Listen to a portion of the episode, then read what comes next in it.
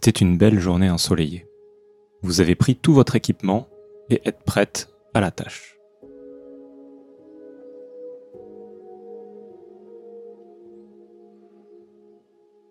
Après quelques minutes de marche, vous y êtes.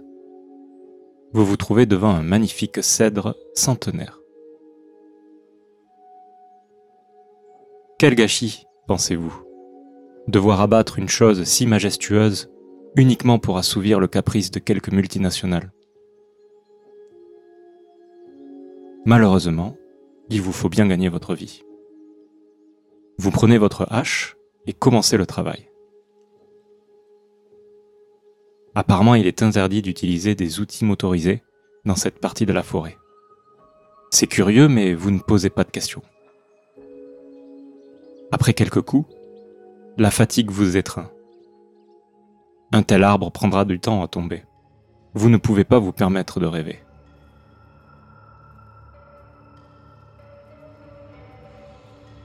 Une dizaine de minutes plus tard, vous levez les yeux et remarquez que la forêt est plongée dans une brume épaisse.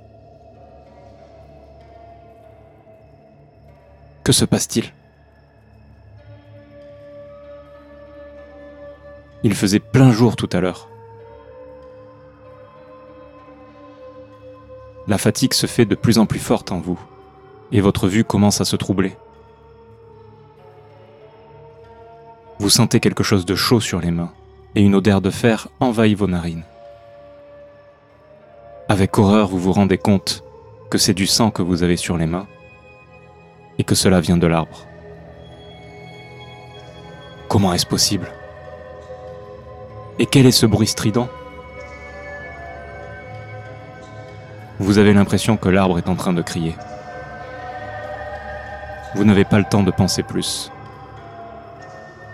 La fatigue devient insupportable et vous vous évanouissez.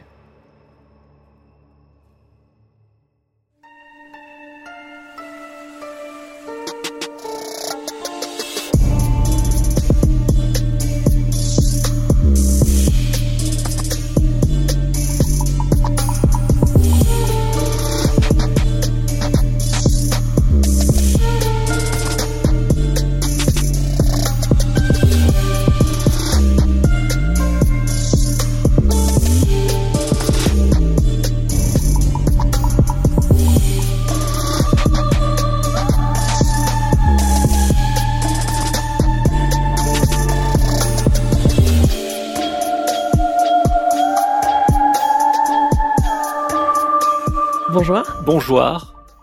Et, bonne année en fait. Bonne année, mais oui c'est vrai, c'est le premier épisode depuis la rentrée, donc euh, oui. il est un peu tard normalement, on est en février, normalement on souhaite plus la bonne année, mais on enregistre, non on enregistre en février, tant pis.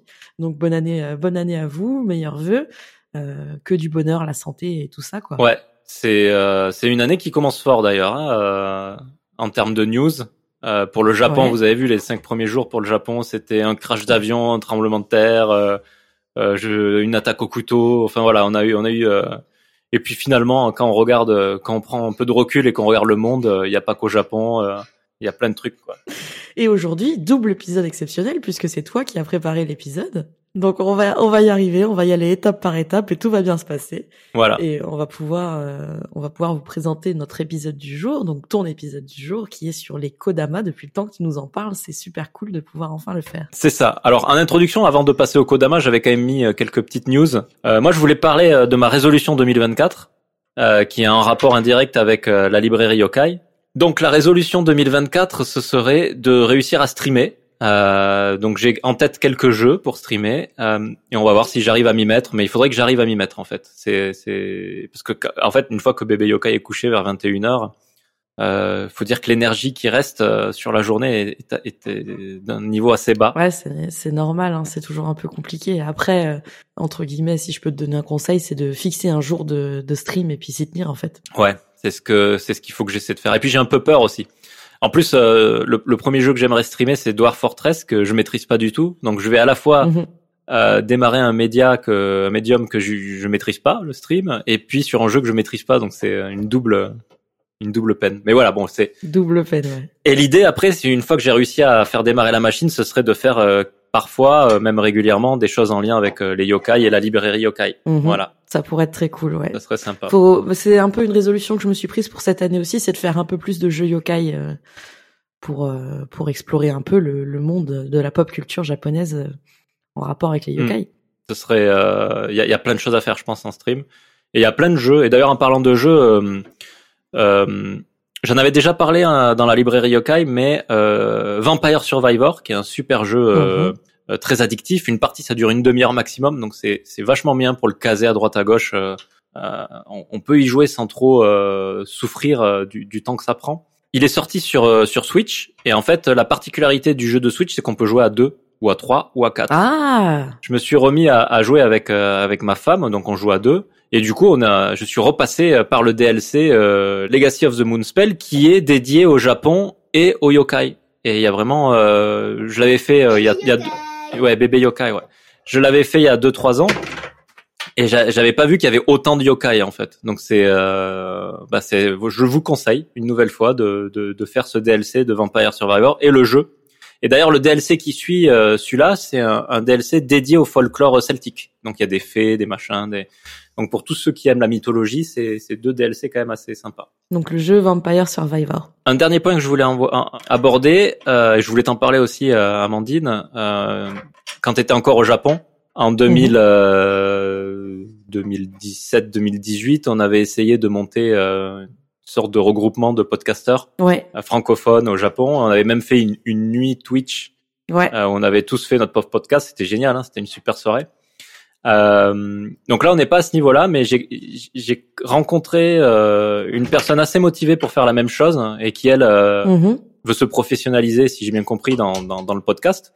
Donc on est en train de nouveau de, de créer euh, euh, une espèce de regroupement de, de, de podcasts francophones. Il y en a plus, il y en a plus qu'à l'époque. Ça, il faut se le dire. Euh, en 2017, on était tous les deux. Euh, et on connaissait quelques autres personnes, mais il n'y avait pas tant de personnes que ça. Maintenant, il y en a un peu plus quand même qui font du podcast, donc c'est peut-être une initiative qui prendra plus d'ampleur. Mais voilà, il y a une espèce de regroupement de podcasts francophones vivant à- au Japon euh, qui est en train de se former, donc je vous tiendrai au courant sur ça, mais euh, ça peut être intéressant. Ça peut être intéressant et puis on pourrait peut-être faire un événement où je pourrais revenir au Japon et faire un enregistrement en live, ce serait top. Ah, ce serait génial, ce serait génial. Mais donc du coup, tu comptes revenir au Japon, c'est bien ça? Ah bah c'est sûr. Moi, ça me manque énormément le Japon en ce moment. Après, là, je vais avoir un, emploi euh, parce que pour pour celles qui ne savent pas, je vais changer de job et euh, du coup, je vais pas pouvoir prendre de vacances euh, pendant la saison.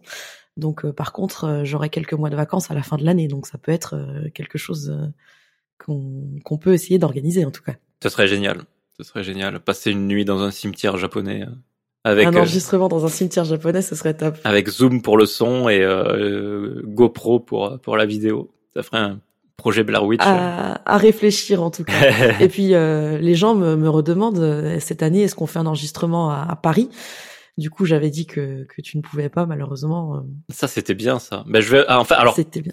Le problème, c'est que maintenant, je vais rentrer les étés. Donc ça, c'est pas un problème en soi. Euh, là, je rentre l'été prochain. J'ai pas encore pris les billets, mais ça ne serait tardé.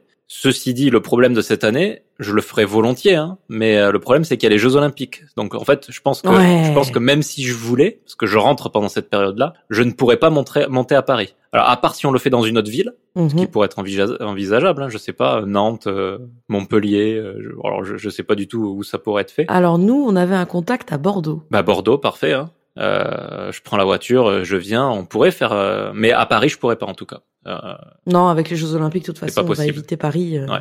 On va éviter Paris comme la peste. Mais euh, on y réfléchit, on en parle de temps en temps, donc vous en faites pas. Des enregistrements, quand on pourra le faire, on, on en refera. Et, et bien sûr, vous serez les premiers et premières au courant. voilà, c'était à peu près tout pour les nouvelles. Est-ce que est-ce que t'as d'autres nouvelles à... Non, du coup, on a abordé un peu justement la Gazette Yokai qui, qui n'est plus papier. euh, je sais plus si c'était en off qu'on qu'on en discutait, mais euh, euh, actuellement, comme il y a beaucoup de changements dans ma vie, c'est compliqué. Donc la Gazette Yokai papier est en pause, mais la Gazette Yokai PDF est toujours là. Donc si jamais ça vous intéresse, n'hésitez pas à passer sur le Patreon. Et puis, euh, et puis voilà, c'est un début de saison 6, je crois. C'est ça, le numéro 1 de la saison 6. C'est comme ça que je l'ai euh, je l'ai nommé, le Kodama. Donc, euh, donc on est reparti sur les chapeaux de roue pour cette année. Euh, là, le bébé yokai nous laisse un peu de répit. Je sais pas combien de temps ça va Combien durer, donc on va en profiter. Ouais. Je, je me lance alors. hein. En général, c'est Amandine qui prépare les les épisodes, sauf les contes plus récemment, qu'on continuera. Hein, on n'a pas oublié, c'est juste que là, il y avait un problème de, de, de planning, on va dire. Mais dès, dès le mois prochain, je vais essayer de faire revenir les contes. Mais donc, aujourd'hui, j'ai préparé le yokai suivant, c'est le Kodama. Et pourquoi ce, ce yokai-là? J'avais dit que je le ferais euh, depuis, euh, depuis quelques années. Euh, c'est parce que c'est un, un, yokai qui m'a marqué. Euh, je devais avoir 13 ans, quelque chose comme ça, euh, quand je l'ai croisé pour la première fois dans Mononoke Hime, la princesse Mononoke. Et je connaissais rien à l'époque au shintoïsme, et, c'est vraiment, enfin, pour ceux qui, qui, voient à quoi elle ressemble dans, dans l'animé, c'est vraiment une bête étrange qui agit étrangement et qui est très abstraite au final. Euh, et l'abstrait, c'est quelque chose qui m'a toujours un peu euh, intrigué. Euh, donc voilà, c'est pour ça que j'ai voulu euh, parler du Kodama. Alors je vais vous parler un peu d'abord de, de, son nom. Qu'est-ce que ça veut dire Kodama? Euh, À l'origine, il y a très très très très longtemps, quand le, le japonais venait de, de piquer euh, le système d'écriture aux Chinois, donc les kanji, il s'écrivait avec trois kanji en fait. le kanji ko euh, qui veut dire euh, vieux, euh, da qui est le, kanji qui veut dire beaucoup, et ma de man qui veut dire dix mille. Donc comme comme vous le voyez, ça voulait dire pas grand chose. C'est parce qu'en fait les Japonais utilisaient surtout pour la phonétique sans sans qu'il y ait un sens réel au niveau de l'écriture. Et c'est plus tard en fait qu'ils vont ils vont changer le nom avec une écriture qui porte un sens et la, la premier changement qu'il y a eu, donc ça a été euh, Kodama avec le kanji de ki, qui veut dire arbre, mais qui se prononce ko dans ce cas-là, et Tama, qui se prononce Dama parce qu'il est associé, euh, qui veut dire âme. Donc c'est d'abord le, le kanji de âme qui a été utilisé, donc l'âme de l'arbre. Et plus tard, c'est devenu Kodama, donc le même kanji de l'arbre en premier, mais le Dama, le Tama, mais cette fois pas de l'âme, mais de l'esprit. Euh, qui veut dire l'esprit de l'arbre. Donc voilà, on voit qu'il y a, et je vais vous en parler dans, dans, dans la partie d'après sur les origines, mais il y a eu euh, euh un glissement du sens pour une bonne raison euh, qui explique ce changement d'écriture. Donc au final, littéralement, on pourrait le traduire par l'esprit de l'arbre, euh, et c'est pour ça, par exemple, que dans Mononoke comme on peut le voir, ils sont essentiellement dans les forêts. C'est leur maison. Au sujet de l'apparence, là aussi, c'est un peu compliqué. Il y a pas une apparence qui est fixe euh, j'ai vu beaucoup euh, de gens parler, par exemple, de petits êtres luminescents, un peu humanoïdes. Euh, il y a eu aussi tout simplement des formes de boules de lumière, ou de, tout simplement en forme d'arbre. Mais ce qui revient assez régulièrement, finalement, c'est que le Kodama peut se transformer euh, en plein de choses différentes. En animal, ou même en humain. Il peut être invisible aussi. Donc voilà, on, on arrive un peu sur le territoire des changes-formes. J'en reparlerai un peu après. Il est en généralement bienveillant, mais si on touche à sa maison, à son arbre, euh, là, il peut maudire. Et euh, vous allez voir, il y a une, une histoire que j'ai réussi à trouver, une légende urbaine, euh, qui est assez sympa sur, à ce niveau-là. Donc on va rentrer un peu plus dans le détail et on va commencer à parler des origines. À l'origine, il n'en existait qu'un. Ok. Non, je rigole. Je me trompe. Je me trompe. Je me trompe de. je me trompe de compte. On n'est pas dans le Seigneur des Anneaux. Je, je, je ne sais. Euh, même si vous allez voir qu'il y a peut-être des Kodama dans le Seigneur des Anneaux aussi. Qui sait. Mais euh, bon, ce qui est vrai, c'est qu'avant d'être considéré comme un yokai, le Kodama était un dieu. Euh, comme vous l'avez compris avec l'introduction, la forme du Kodama n'était pas bien claire à l'époque, et certains pensaient que c'était une forme immatérielle, qui se déplaçait d'arbre en arbre. Et il y en a d'autres qui pensaient que c'était l'arbre lui-même le Kodama. Donc si on regarde par rapport aux mentions du Kodama, on a en fait, avant que le mot Kodama apparaisse, on a quand même la mention d'esprit de l'arbre, plutôt, euh, qui date du Kojiki. Donc euh, je l'ai daté à 712, où il est mention d'un arbre dieu, un arbre dieu qui s'appelle Kukunochi. Euh, et j'ai trouvé aussi l'épellation euh, Wakunochi, selon ça dépend des sources.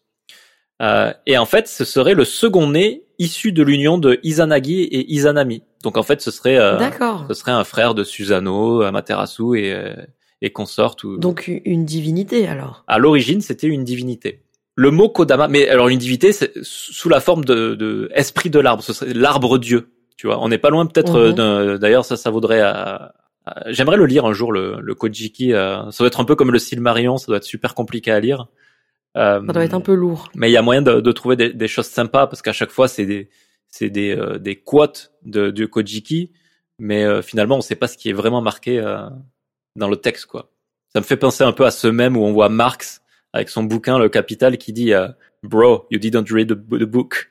Alors, euh, tout le monde cite Marx, mais personne n'a lu le bouquin. Bah là, c'est pareil en fait. Tout le monde cite le Kojiki, mais mais euh, mais on l'a pas lu. Donc voilà, là, c'était vraiment le statut le statut de divinité. Et en fait, le mot Kodama apparaît pour la première fois avec les trois kanji dont je vous ai parlé tout à l'heure dans le Wamyo Ruijusho en 938. Et en fait, c'est un dictionnaire chinois-japonais. C'est un dictionnaire qui était là pour euh, expliquer d'où étaient pris les mots japonais, si j'ai bien compris. Je crois qu'on l'a, je, pense pas qu'on les citait déjà dans, dans les Non, je pense pas. Et, du coup, pour le coup, c'est hyper intéressant parce que en général, les yokai qu'on étudie, ils viennent plutôt euh, de l'ère Edo. Et c'est à ce moment-là qu'on les remet dans l'écrit. Donc je pense que c'est un des yokai les plus anciens qu'on ait jamais étudié finalement. Bah c'est ça parce que j'imagine qu'un esprit euh, des arbres c'est peut-être une des premières choses qu'on a qu'on a dû inventer parce que l'arbre est omniprésent, il est partout, on l'utilise pour faire du feu, pour faire euh, des maisons. Euh, donc j'imagine c'est peut-être pour ça finalement que qu'il est qu'il est qu'il est très très ancien. et surtout sur des sur des des religions animistes, forcément l'arbre a forcément un esprit quoi. En plus, quand vous coupez un arbre, il saigne, il y a la sève, donc ça ça ça le rapproche encore plus de, de nous en, en, ce sens. Donc euh, ça m'étonnerait pas que ça soit pour ça que finalement ouais ça soit un des plus vieux euh, yokai. Mais comme tu dis là, là en fait euh, euh, dans, dans, ce dictionnaire c'était encore ça faisait encore encore référence au dieu de l'arbre et il devient finalement un yokai qu'aux alentours de l'ère de, de Edo comme tu as dit. Euh, d'abord le kodama avec les kanji l'arbre et âme fait une apparition dans le dit du Genji donc Genji no Monogatari euh, mhm. Je comprends pas d'ailleurs pourquoi on a traduit par le dit du Genji. Moi, je dirais plutôt les contes de Genji. C'est c'est plus logique. Oui, hein. je suis assez d'accord avec toi. Mais bon, enfin, il doit avoir une bonne raison. Donc ça, ça date de, de 1010. Donc vous voyez, première apparition 712. Là, on est à 1010, donc 300 euh, ans plus tard. Euh, il va apparaître sous son écriture plus contemporaine. Et dedans, en fait, euh, c'est plus un dieu. C'était dieu avant, mais là, ce n'est plus un dieu. C'est devenu. Alors, il est, il est comparé à un oni. Donc, euh, pour faire ces recherches, j'ai cherché dans les trois langues. Euh, français, japonais, anglais. Euh, en anglais, ils parlent de gobelins. Ils ont traduit ça par gobelin, donc je trouve ça, je trouve ça rigolo. Mais euh, voilà, donc en fait, on est on est plus sur sur une divinité, mais on est sur quelque chose de farceur, quelque chose de peut-être un peu malicieux.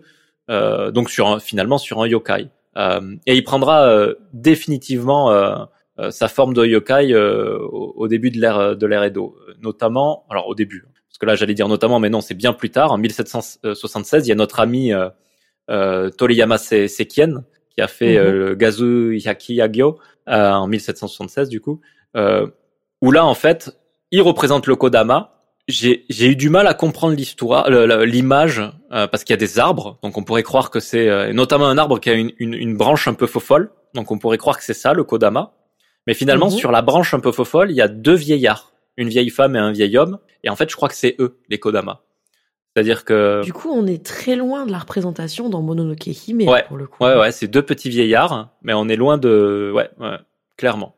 Euh, et c'est là finalement que qu'il est vraiment rentré euh, dans, dans, dans, le milieu des yokai quoi. Si s'il est fait par euh, Toriyama Sekien, c'est que c'est un yokai quoi. Voilà à peu près pour euh, pour l'évolution du Kodama. Donc c'est à partir finalement de Genji no Mogatari qui va devenir un yokai et, et mhm. qui après il va être repris à toutes les sauces euh, on le voit euh, sous forme éthérée comme dans Mononoke Hime, sous forme de vieillard euh, dans les estampes. On le voit sous forme de petits crapauds un peu malicieux dans dans dans d'autres fictions. Enfin voilà, chacun, c'est en ça que c'est dur d'avoir une, une, forme finale de Kodama, c'est chacun le reprend un peu à sa façon. Mm, mm. Finalement, tu n'as pas d'apparence fixée à proprement parler. La racine, c'est que c'est une âme de la forêt, quoi. C'est ça. Donc voilà pour les origines. Par rapport à la légende, alors, j'ai pas réussi à trouver euh, de légendes à proprement parler. À chaque fois que je trouvais des légendes, euh, c'était des fictions contemporaines des années 1980, 1970, 1990. Euh, j'ai trouvé dans les fictions un peu avant des histoires d'amour, comme quoi un Kodama qui tombait amoureux euh, euh prenait. Ah bah là, on se rapproche de l'apparence humaine. C'est ça. S'il y a des histoires d'amour. C'est ça. Prenait prenait forme humaine, etc. Mais euh, j'ai pas réussi à trouver mis à part les mentions dans le Kojiki, etc., d'histoire. Euh. Donc, ce que j'ai fait, euh, c'est que je suis allé voir un peu dans les légendes urbaines. Avant de rentrer dans la légende urbaine que j'ai trouvée, on peut se dire qu'en général, euh, ce qu'on dit du Kodama, c'est que c'est un arbre qui obtient une personnalité. Ce qui revient souvent, c'est qu'il obtient son esprit au bout de 100 ans. Mhm. Donc ça se rapproche du Tsukumogami dans la croyance. C'est ça. On se retrouve un peu dans la situation des animaux change forme, comme je les ai appelés, comme le Kitsune ou le Tanuki. qu'on se rappelle, au bout de 100 ans, il, il récupérait certains pouvoirs, etc. Le Bakeneko aussi. Euh, ou alors des Tsukumogami, euh, où il obtient son, son, son esprit euh, au bout de 100 ans. Ce qui revient aussi euh, à tout, tout, le temps, c'est que couper un arbre habité par un Kodama euh, porte malheur.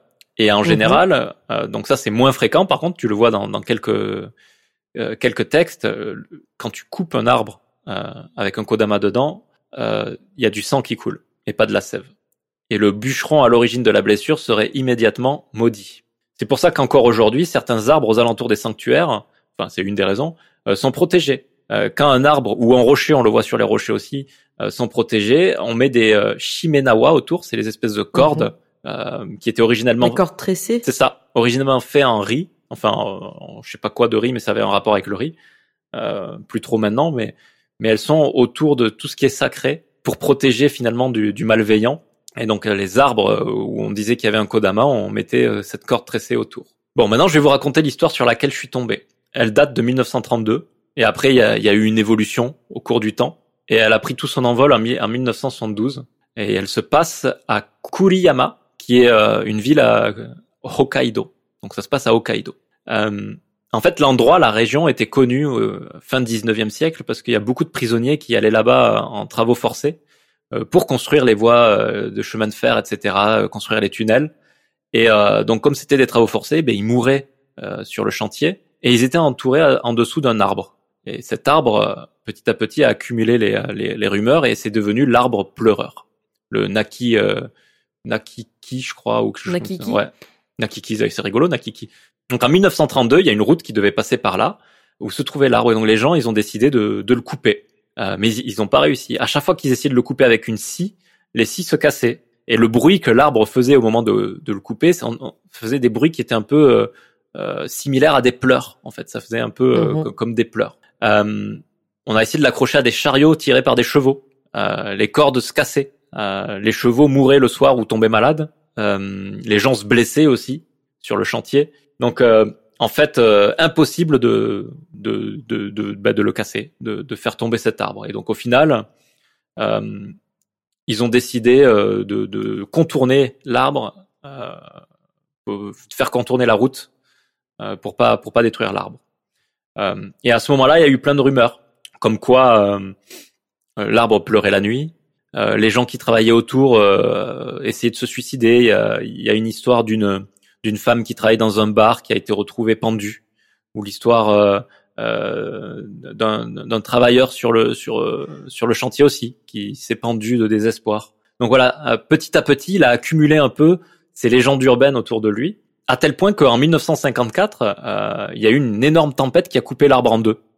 donc un arbre qui, qui, qui se coupe, ça fait des dégâts quand même. Et il avait une telle réputation que les habitants locaux n'ont pas osé faire quoi que ce soit autour de l'arbre, nettoyer, etc. Ils n'ont pas osé y toucher. Et au final, c'est en 1972 où euh, un travailleur sur le chantier, euh, suite à un pari pour 15 000 yens, euh, prit sa tronçonneuse et le découpa en petits morceaux.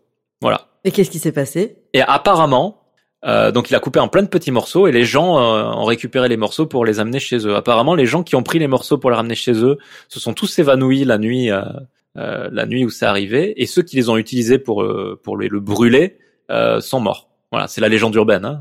Il n'y a pas, mhm. il y a pas de, c'est pas vérifié quoi.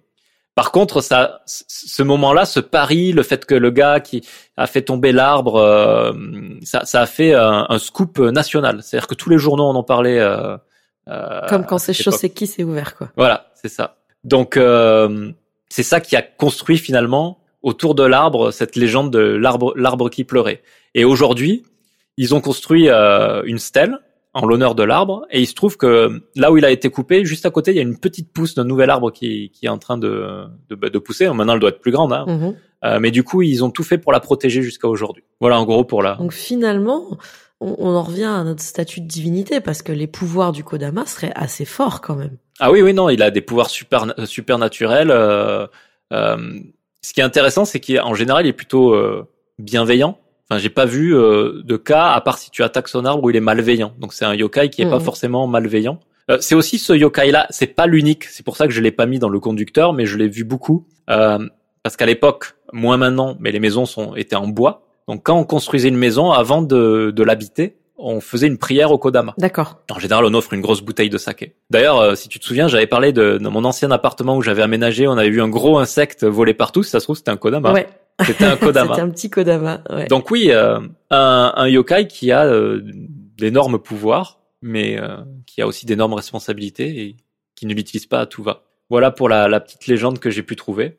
Après, il y a plein de livres qui font des histoires à propos de Kodama. Hein. Donc si vous voulez, mais il y a rien de vrai quoi c'est de la pure fiction bah, la, la, représentation la plus classique je pense qu'on va arriver à, bientôt à ça dans l'épisode ça reste quand même celle de Mononoke Hime parce que c'est celle euh, qui a comme toi marqué le plus de monde finalement c'est ça c'est ça mais euh, alors tu me fais poser une question euh, Shigeru Miyazaki j'ai pas vu ça parce que j'ai vu qu'il s'en est, emparé mais je suis pas allé voir euh, comment il l'a fait. Donc, quand tu cherches, tu trouves deux représentations. C'est celle de Mononoke Hime, donc princesse Mononoke, ou celle de Sekian. Euh, de Sekian, effectivement. C'est ça. Donc finalement, euh, j'ai été très surpris parce que le Kodama, c'est quand même quelque chose d'omniprésent, de très fort euh, dans, dans, la culture, et pourtant très peu de représentation. Bah, il fait partie de ces yokai, euh, il y en a quelques-uns, qui finalement euh, n'ont pas de représentation à, à proprement parler, mais euh, mais euh, comment dire reste euh, très présent dans l'imaginaire collectif en fait. C'est ça. Et c'est peut-être dû à sa, en sa statut de dieu euh, originellement. Hein. Il y a peut-être un lien avec ça aussi. Mm, mm. Après, euh, il y a quand même beaucoup de fois où on dit, il se dit qu'il est invisible, quoi. Il incarne les arbres, mais il n'a pas une apparence à, à lui-même. Donc c'est peut-être aussi pour ça. Mm, mais voilà, donc c'était assez compliqué de. J'ai vraiment été surpris par ça. Il y a des variantes au Kodama. La première variante sur laquelle tu tombes, euh, c'est que Kodama, en fait, hein, mis à part le fait que ça soit aussi un Shinkansen, hein, le nom d'un Shinkansen. Euh, oui, c'est vrai. c'est, euh, ça veut dire aussi écho en japonais. T'as le kanji de l'écho qui se prononce Kodama. Et il se trouve que quand tu cherches des, les définitions du Kodama, tu trouves aussi euh, que c'est un yokai des montagnes euh, qui est à l'origine des échos que tu peux avoir euh, dans les montagnes. Euh, du moins euh, initialement. Parce que maintenant, euh, les échos dans la montagne, c'est surtout euh, rapproché au yokai qui s'appelle euh, Yamabiko, Mhm. qu'on pourrait faire d'ailleurs. hein. Euh, mais originellement, on disait que c'était les Kodama. À quoi- J'imagine c'est pour ça. D'ailleurs, peut-être que Echo se dit Kodama, je sais pas. Mais voilà, donc on a cette variante-là. On a la variante des Kidama. Donc là, le, le kanji de l'arbre se prononce bien Ki. C'est sur l'île de Aogashima, euh, dans la, dans la, c'est pas une péninsule, mais c'est un archipel d'îles euh, d'Izu. Euh, Oui. T'as une île qui s'appelle Aogashima et en fait, euh, la plupart des sanctuaires sont au pied de, de grands cèdres euh, où on dit que résideraient les Kidama. Et là-bas, en fait, on prie euh, pour pouvoir couper un arbre sans se faire euh, euh, maudire par un, un Kodama. On doit prier initialement l'arbre pour être sûr que tout va bien. Euh, donc les Kidama. Et on trouve aussi la variante d'Okinawa, les Kinushi. Kinushi, pardon, avec deux i. Euh, alors il est peut-être un, un peu plus bronzé, j'imagine, parce qu'on a vu qu'ils sont bien blancs hein, dans Mononoke Hime. Mais là aussi, dès qu'un arbre doit être coupé, on prie le Kinushi pour, euh, pour être sûr qu'il n'y ait pas de représailles. Euh, et ça m'a fait découvrir du coup un autre yokai du folklore euh, d'Okinawa qui s'appelle le Kijumuna, qui serait en Mhm. fait aussi un, un Kinushi, donc un, un Kodama. Et pour sa description, en fait, c'est un petit, il ressemblerait à un petit enfant avec les cheveux rouges. Ça m'a fait, mais avec une grosse tête. Donc voilà. Rien à voir en termes de représentation pour le coup. Ben, pour le coup, petit corps, grosse tête, euh, on se rapproche un peu du euh, Un peu, ouais, de Mononoke. Hime. Mais c'est vrai qu'on n'a jamais trop abordé le, le folklore d'Okinawa. Ce qu'il faut savoir, c'est qu'Okinawa a une culture qui est quasiment euh, unique par rapport au Japon, en fait, finalement. Donc, euh, Mm. on n'a jamais trop abordé ça parce que je pense que le monde yokai, euh, bah, c'est un peu loin aussi, Okinawa. Hein, c'est, euh, faut y aller en avion. Euh, mais ça pourrait être intéressant de faire un épisode sur le folklore d'Okinawa, finalement. Et pas que. Figure-toi qu'avec euh, avec Jennifer, là, on est allé à Omori pour les vacances de Noël. Ouais. Euh, et on a découvert un peu tout le lore autour du Nebuta Matsuri, qui est un Matsuri euh, avec des lanternes de papier. Enfin, c'est des espèces de, de sculptures de papier où ils mettent une lanterne dedans, donc ça, ça les rend vachement impressionnantes. Et en général, c'est des dieux ou des choses comme ça qui représentent, euh, par exemple, le, le Rotemburo, qui est un onsen ouvert, à ciel ouvert, où je suis allé, ils avaient mis dans, sur le lac une euh, cette euh, effigie en papier qui représentait euh, Raijin, le dieu du, euh, du tonnerre. Mm. Donc c'est euh, et on s'est rendu compte en fait que ce Nebuta Matsuri initialement venait de d'une tribu d'indigènes. Alors c'est pas les Ainu, il me semble, mais c'est encore une autre une autre tribu qui ont eux-mêmes finalement tout leur lore parce que euh, on, a vu un petit film qui en parlait et on a vu plein de d'entités, plein de dieux, plein de kami, mais qu'on n'avait jamais vu, dont un qui ressemblait à un oiseau, à une harpie. En fait, j'avais jamais vu ça. Euh, et on a été très étonné par ça. Et finalement, ouais, j'imagine que là, on parlait d'Okinawa, mais du coup, les Ainu, ils doivent avoir leur propre lore. Et, euh, et cette tribu aussi. Donc je, je pense qu'on a, on a de quoi faire en fait. On a toujours de quoi faire. C'est ça qui est magnifique avec notre sujet, c'est que c'est infini. Quoi. On n'arrivera jamais à en faire le tour. Donc, euh, donc voilà. Voilà, voilà pour le, le Kodama. Euh, un dernier petit mot, euh, et ça on peut le voir dans Mononoke Hime, mais il représente aussi la santé de la forêt du coup. Euh, dans Mononoke Hime, on voit que progressivement il y en a de moins en moins parce que la forêt est détruite par les par les humains. donc avoir plein de Kodama, c'est signe de bonne santé.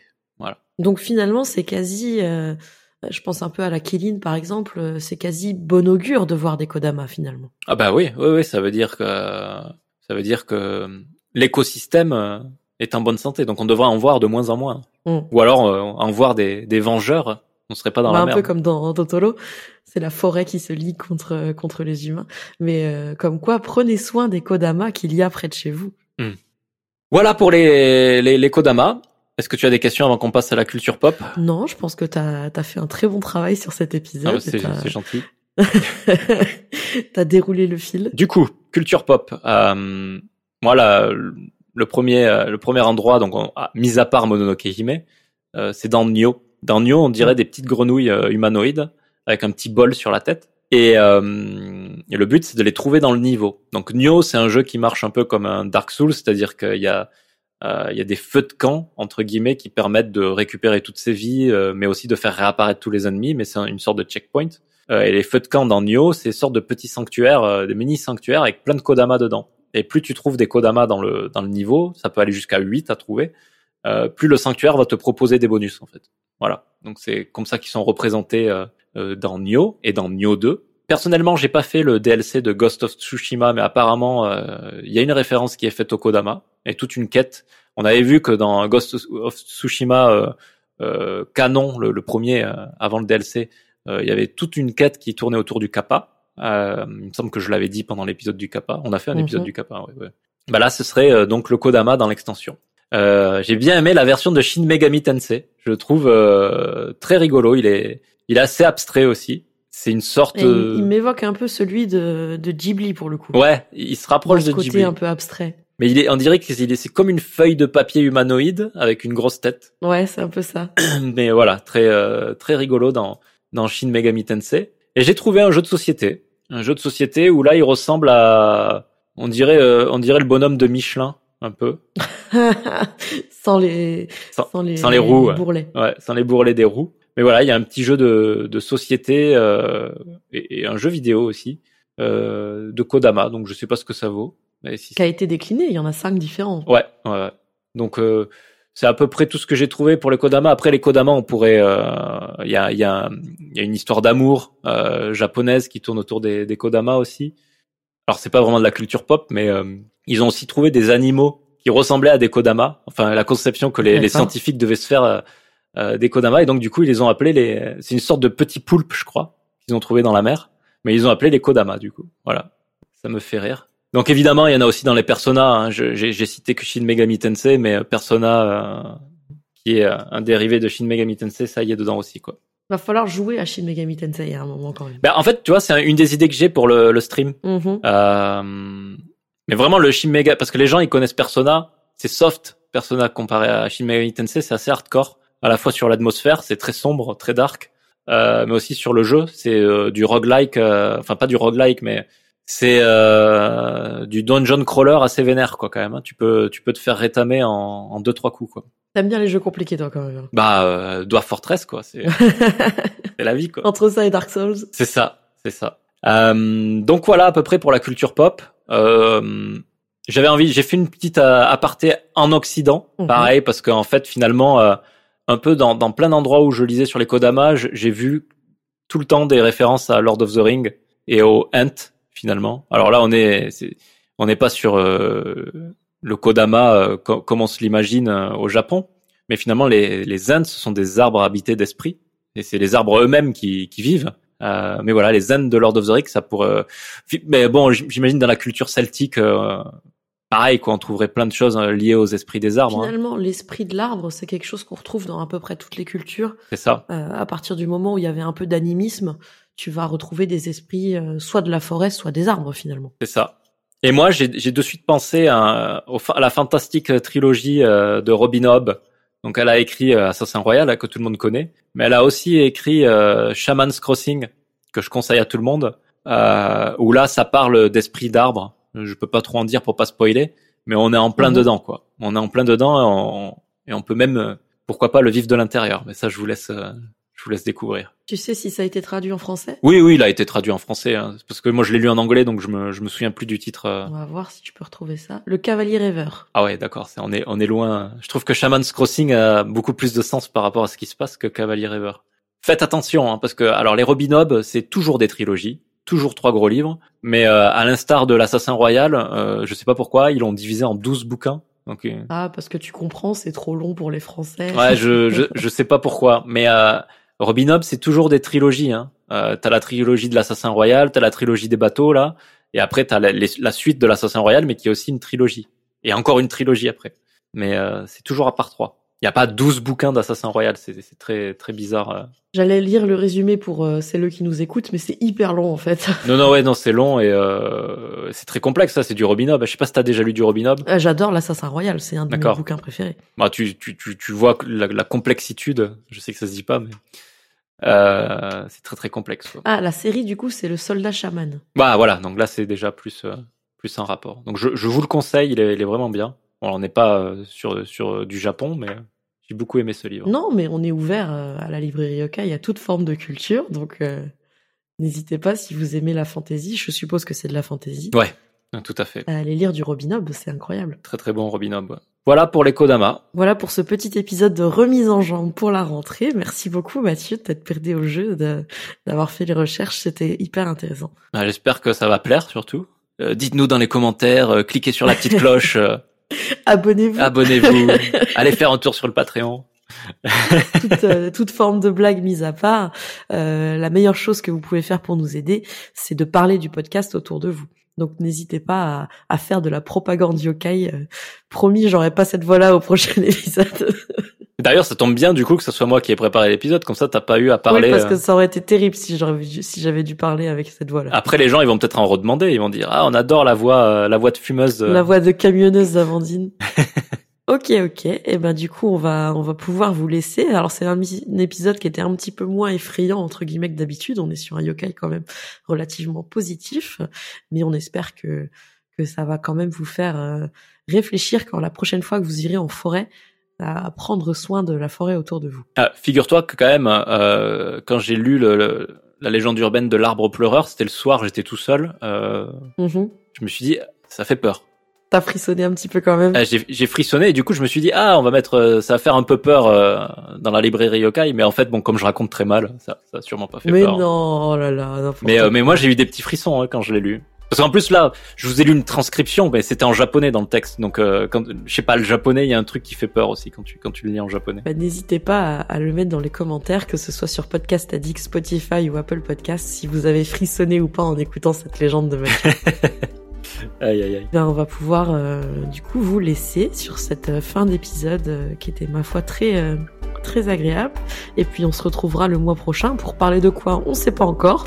On va le décider sans doute juste après. Et puis euh, puis voilà, passez une bonne soirée, une bonne nuit. As-tu un mot de la fin, Mathieu, aujourd'hui? Bah là, j'ai j'ai envie de, de dire euh, Nakiki.